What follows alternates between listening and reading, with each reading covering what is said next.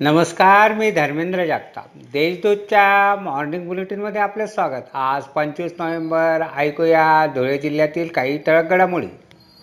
धुळे शहरातही गोवरने शिरकाव केला असून एप्रिल ते बावीस नोव्हेंबर दरम्यान सत्तावन्न गोवर संशयित रुग्ण आढळून आले आहेत.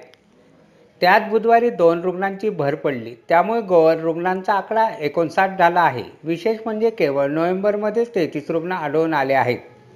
गोवरचे सात रुग्ण पॉझिटिव्ह असल्याचे समोर आले आहे.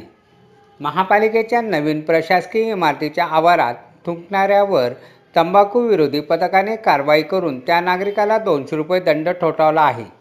महापालिकेने तंबाखू विरोधी पथकाची नियुक्ती केली आहे.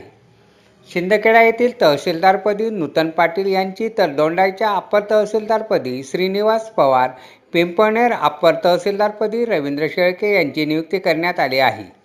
याबाबत महसूल उपायुक्त उन्मेष महाजन यांनी आदेश पारित केले आहेत. शिंदखेडा तालुक्यातील गोराने पाट्यानजीक भरधाव वेगाने येणाऱ्या कारने मोटरसायकलीला धडक दिली.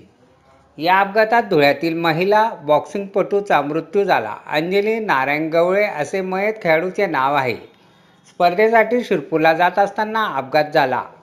धुळ्यातील मोगलाई परिसरात थकीत वीज बिल वसुली व वीजपुरवठा खंडित करण्यासाठी गेलेल्या वीज वितरण कंपनीच्या पथकाला दमदाटी करून मारहाण केल्याप्रकरणी पाच जणांविरुद्ध शहर पोलीस ठाण्यात गुन्हा दाखल करण्यात आला आहे. धुळ्यातील चितोर रोड परिसरातील श्रीनगर भागात चोरट्यांनी पोलिसाच्या बंदघराचे कुलूप तोडून आठ लाख पन्नास हजार रुपये किमतीचे सतरा तोळे सोन्याचे दागिने आणि सत्तावन्न हजार रुपयांची रोकड चोरून नेली. याबाबत शहर पोलीस ठाण्यात गुन्हा दाखल करण्यात आला आहे.